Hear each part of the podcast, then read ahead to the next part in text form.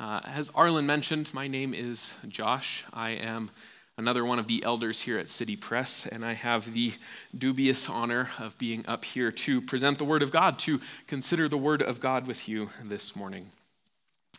Uh, in keeping with tradition, um, little theologians, little Christians, if you are still in here, also big Christians, big theologians, if you care to draw a picture. I want you to think about what is something that you absolutely love. Maybe it's something you like to eat, something you like to play, something you like to do, someone that you like to hang out with. What is something that you love? I want you to draw me a picture of that.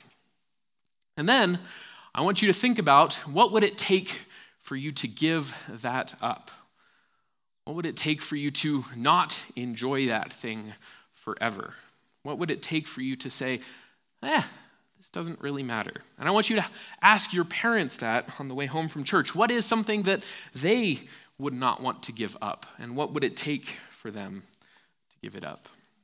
So bring up your pictures after church, and I think I've heard rumors of prizes, and we might hunt them down. But do bring me your pictures. I would love to see what you draw. I'd love to hear what you love.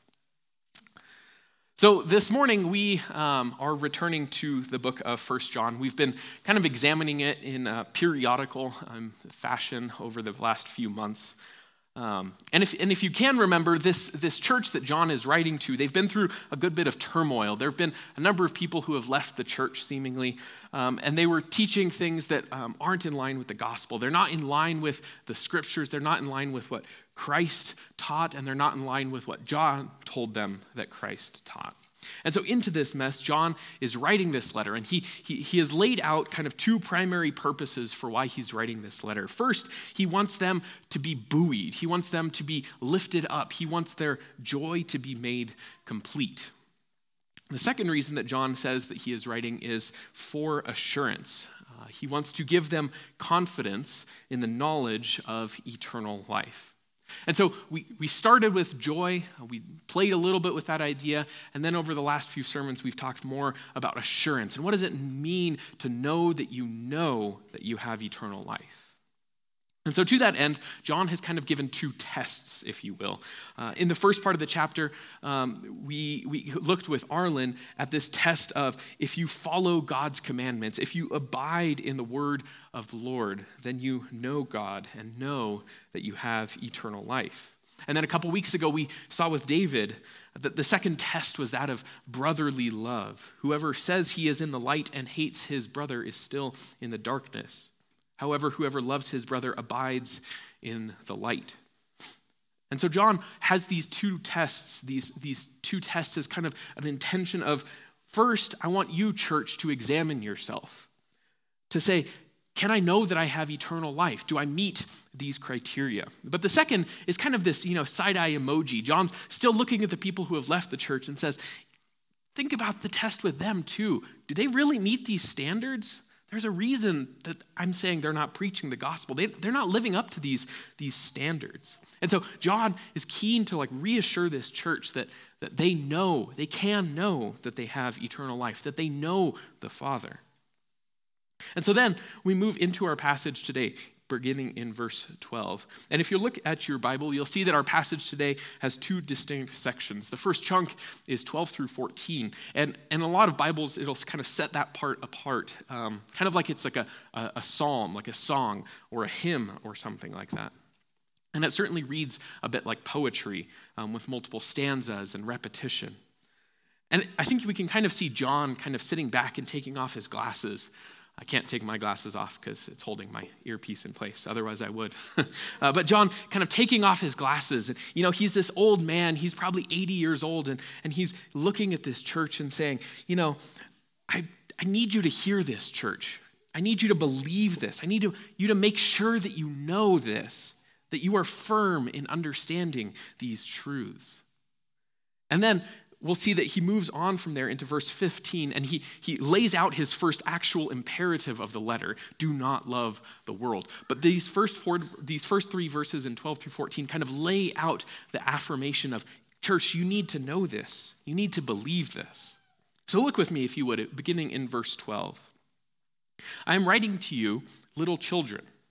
Three times he says, I am writing to you. And then beginning at the end of verse 13, I write to you. And then we also see the repetition of the addresses. I'm writing to you, little children. I write to you, children. I write to you, fathers. I am writing to you, fathers. Young men in verse 13, young men in verse 14. And I think there's a couple things that we can see um, as we look at this kind of lyrical style, of this poetic form. First, when John is addressing the children, we should read it in the same light as the first verse of chapter 2. He writes, My little children, I am writing these things to you so that you may not sin. John's an old man, an old pastor, and he's addressing his flock. So he's using children, my little dear children, as an affectionate term for the whole congregation, not those who are actually children. But then I think we can also break down the, the two subsequent ones, fathers and young men, as perhaps two subsets of the congregation, but they're not meant to be exclusive sets, they're meant to be inclusive sets.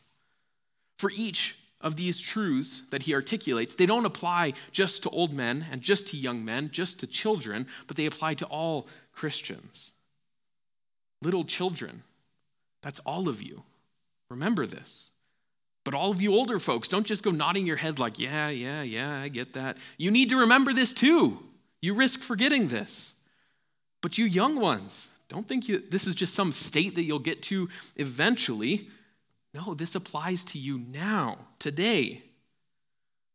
Church, I think we have a tendency to over apply the scriptures when we shouldn't and under apply the scriptures when we should. And today, as we read these verses, I want you to have a clear understanding that each of you, if you are in Christ, these apply to you. These are clear and vital truths. And if you hear nothing else, I hope you would read, ponder, and rest in these truths today. I am writing to you, little children, because your sins are forgiven for his name's sake. I am writing to you, fathers, because you know him who is from the beginning. I am writing to you, young men, because you have overcome the evil one. I write to you, children, because you know the Father. I write to you, fathers, because you know him who is from the beginning. I write to you, young men, because you are strong, and the word of God abides in you, and you have overcome the evil one.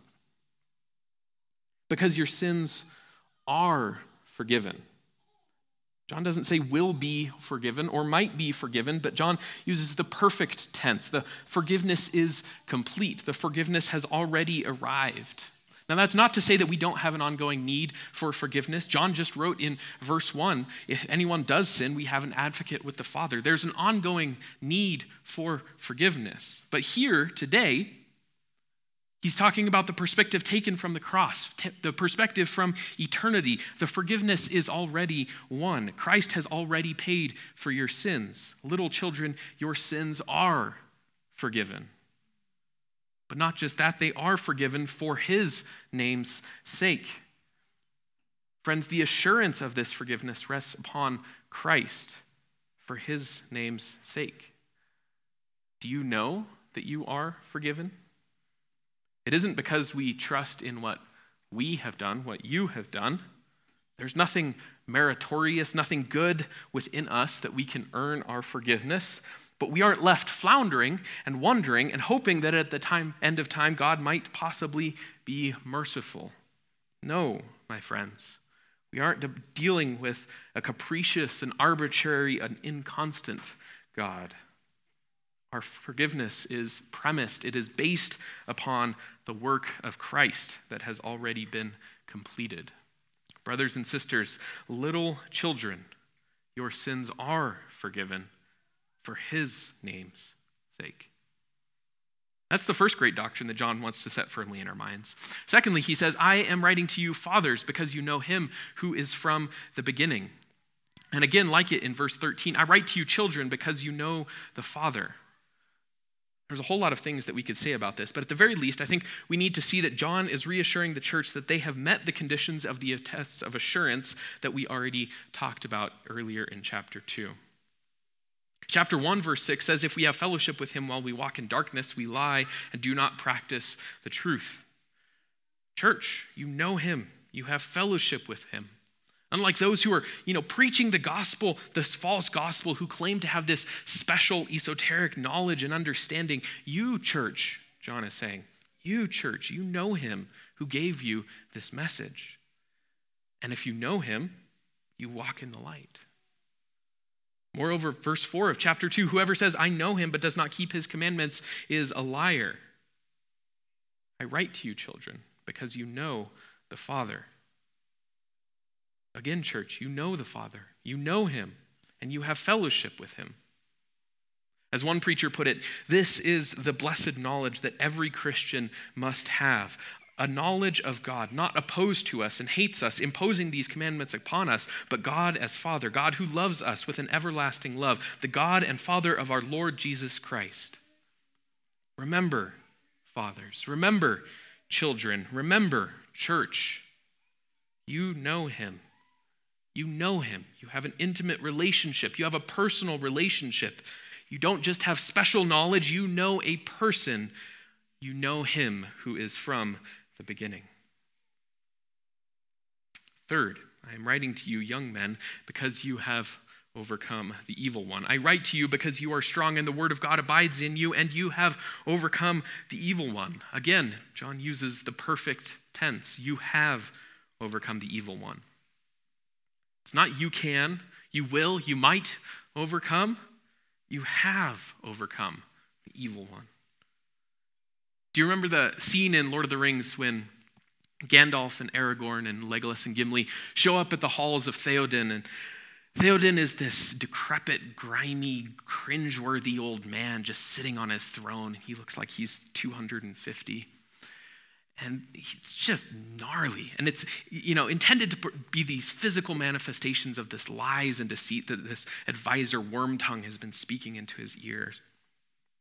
And, you know, Gandalf walks into the room, and before, you know, Gandalf has done anything, before he's even uh, undone the, the, the words of Wormtongue, he, you already get the sense that, like, the battle is done. Like, everyone's looking around thinking, like, oh, we know where this is going. We know how this is going to end up.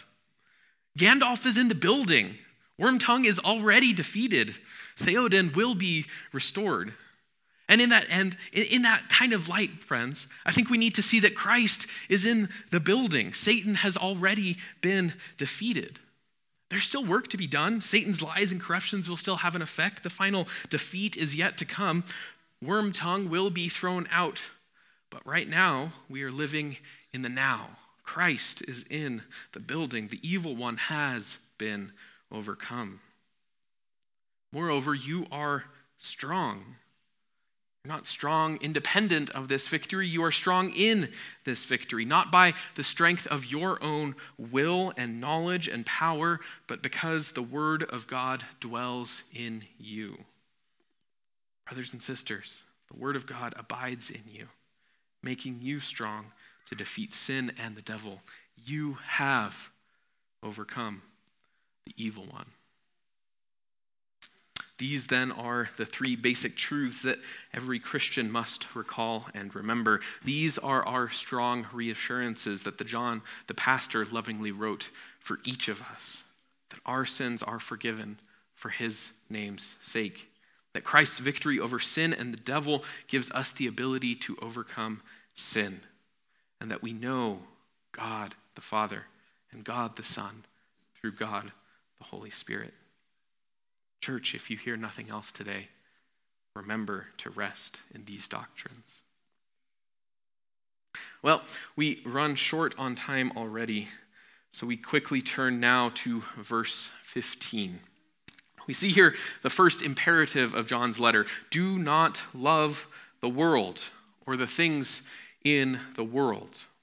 Given the verses 12 through 14, because of John's kind words of assurance and reminder, there's a strong sense that John's not rebuking the church for their actions, but is gently, pastorally guiding and reminding them of something that he thinks could be a strong temptation for them. One commentator frames it as the praise of verses 12 to 14 give the subsequent imperative a positive ring of promise and not a negative sting of censure. My friends, it is in that light that I want to examine these verses as well. There's a whole lot here, that we need to consider. And there's a whole lot that I think will challenge you and me in this day and age. But we consider them in the context as beloved, forgiven, strong men and women who know him who is from the beginning. So, church, do not love the world or the things in the world. If anyone loves the world, the love of the Father is not in him. For all that is in the world, the desires of the flesh and the desires of the eyes and pride of life, is not from the Father, but is from the world. And the world is passing away along with its desires. But whoever does the will of God abides forever. What's the world? What does John mean when he says, do not love the world? I think it's one of those questions that, you know, if you first ask someone, oh, yeah, I know what the world is. But then when you try to actually answer it, it's a little bit more opaque. What is the world? How would you answer that? What's the world that John is saying we must not love? I want to break it down in this way. First, we'll examine what the world is not. Then we will examine what the world is. And finally, we will look at some of the application and incentive for not loving the world. So, first, what the world is not. Do not love the world. Perhaps the most famous words that John wrote come in his gospel, John 3:16. For God so loved the world that he gave his only son, that whoever believes in him should not perish but have eternal life. In that sense, the world would describe all of humanity. Or perhaps if uh, we have some strong Calvinists in here, we could just say it's just the elect. But regardless, the world would then describe people, the people of the world. But that really doesn't seem what John is meaning here in his use of world. It's not the case that God loves the world, and we are called not to love the world. So the world in John 1 2 is not referring generally and collectively to humanity. Another thing that the world is not is merely the physical world.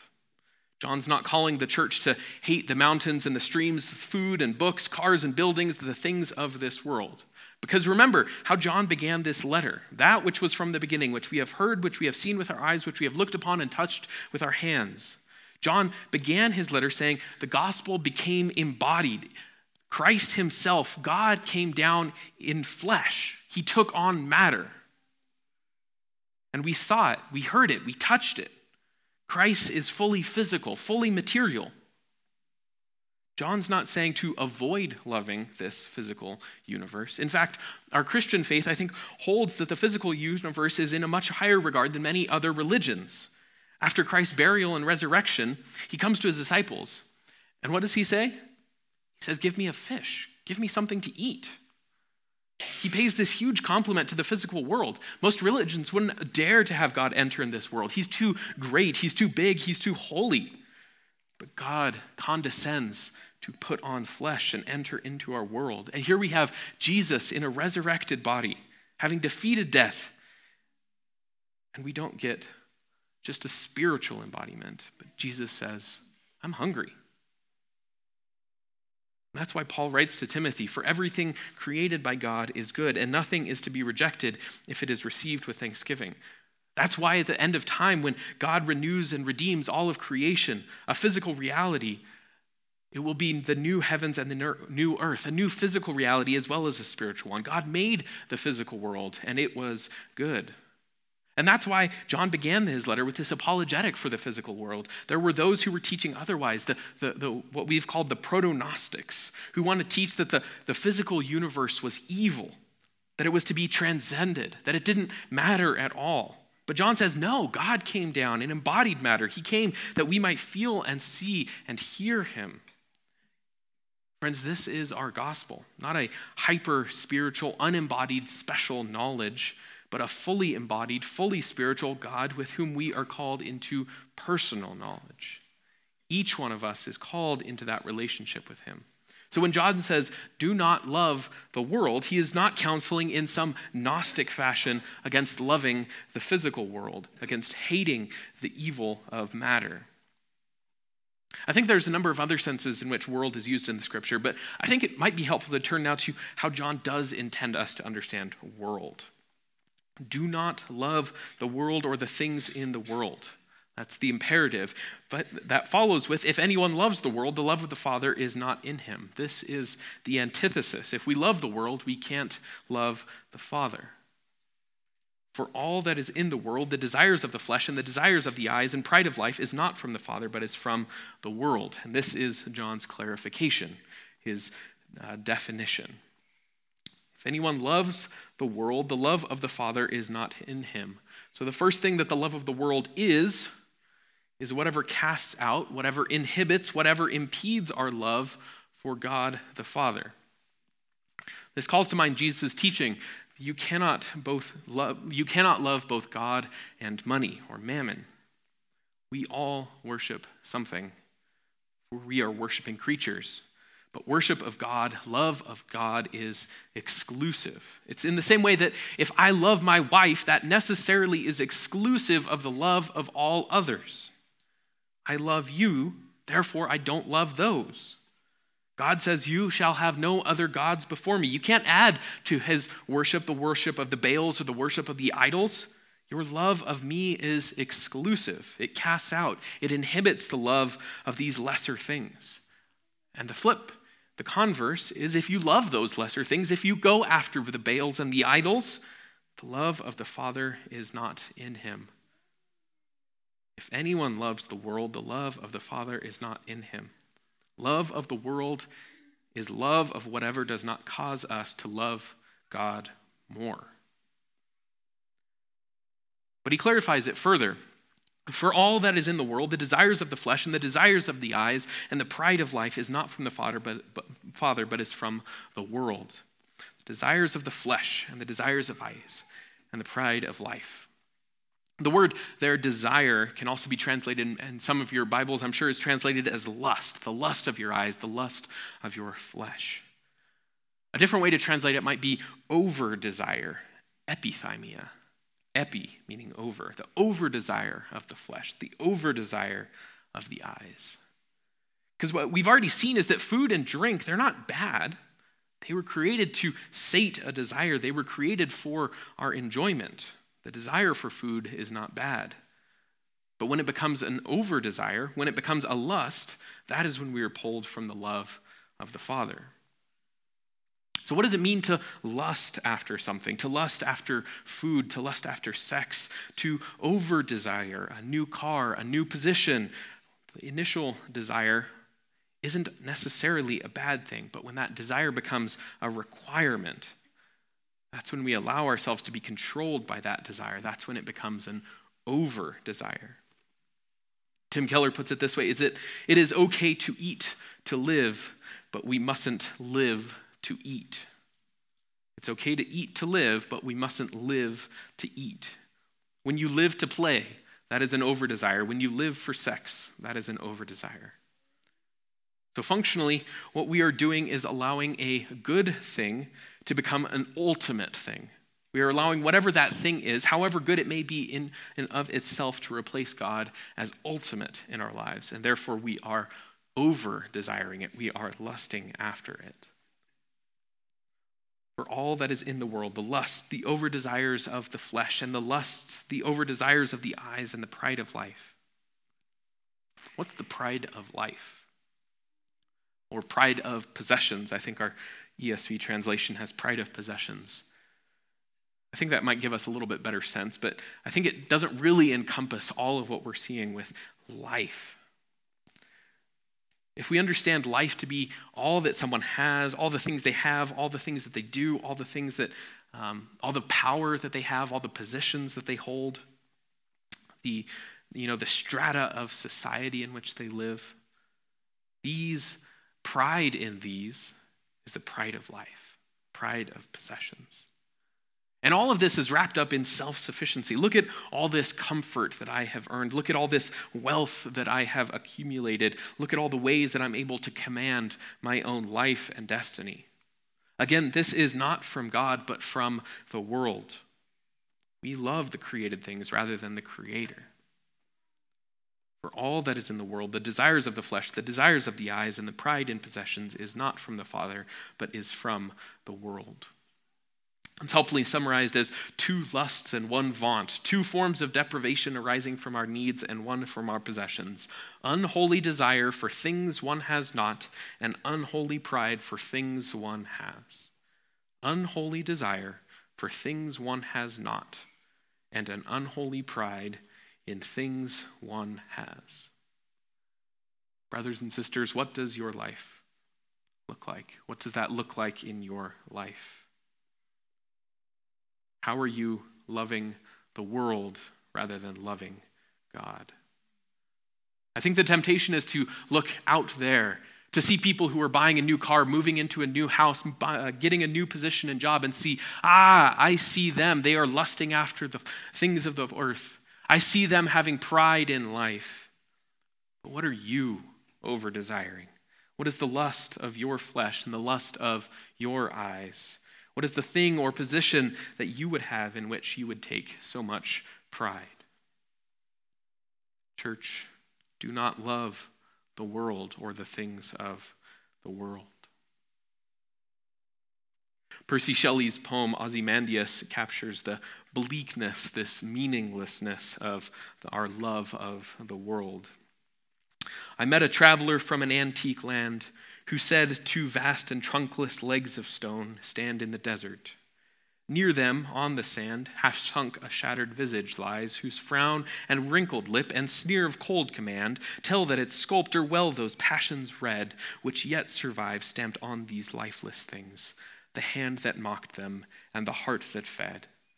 And on the pedestal these words appear my name is Ozymandias, King of Kings. Look on my work, ye mighty, and despair.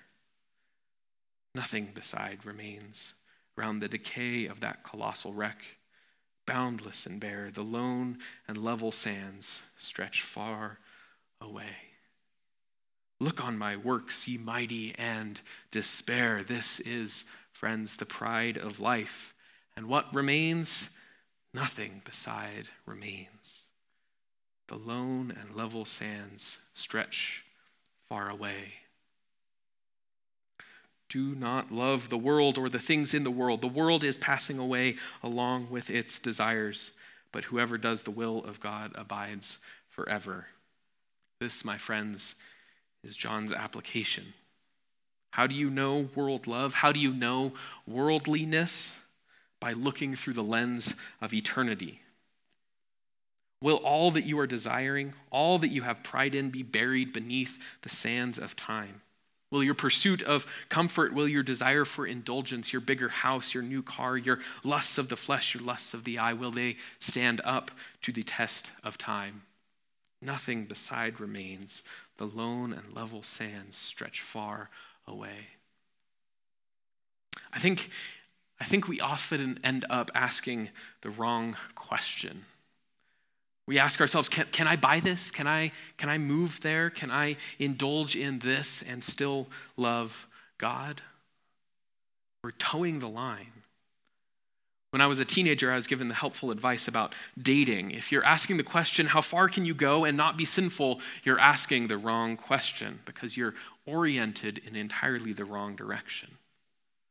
I think similarly, if we are asking, How worldly can I get? How much can I love the world and get away with it? We're asking the wrong question. Rather, we need to be asking, How can I love God? How can I love God more?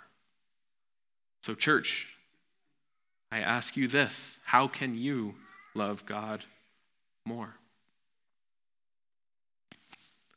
Have you heard of Lilias Trotter?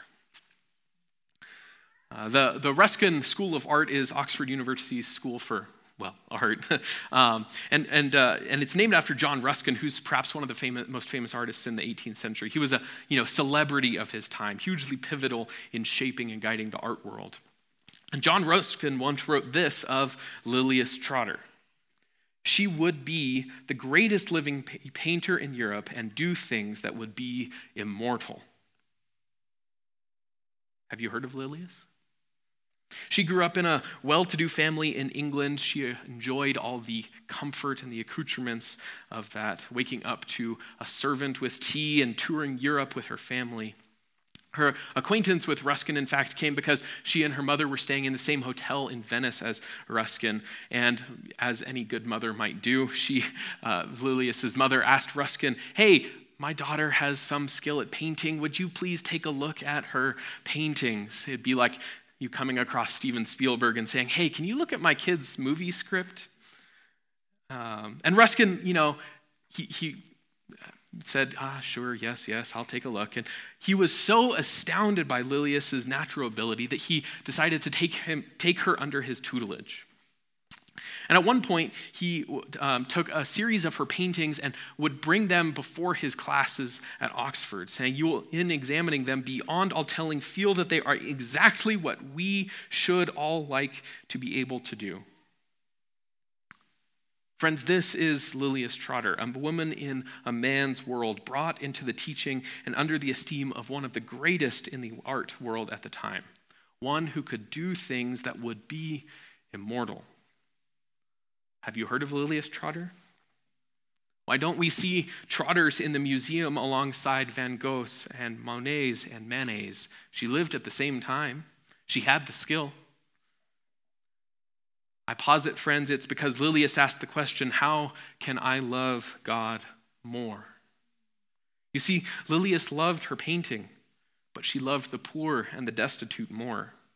She followed the greatest commandment to love God and to love her neighbor.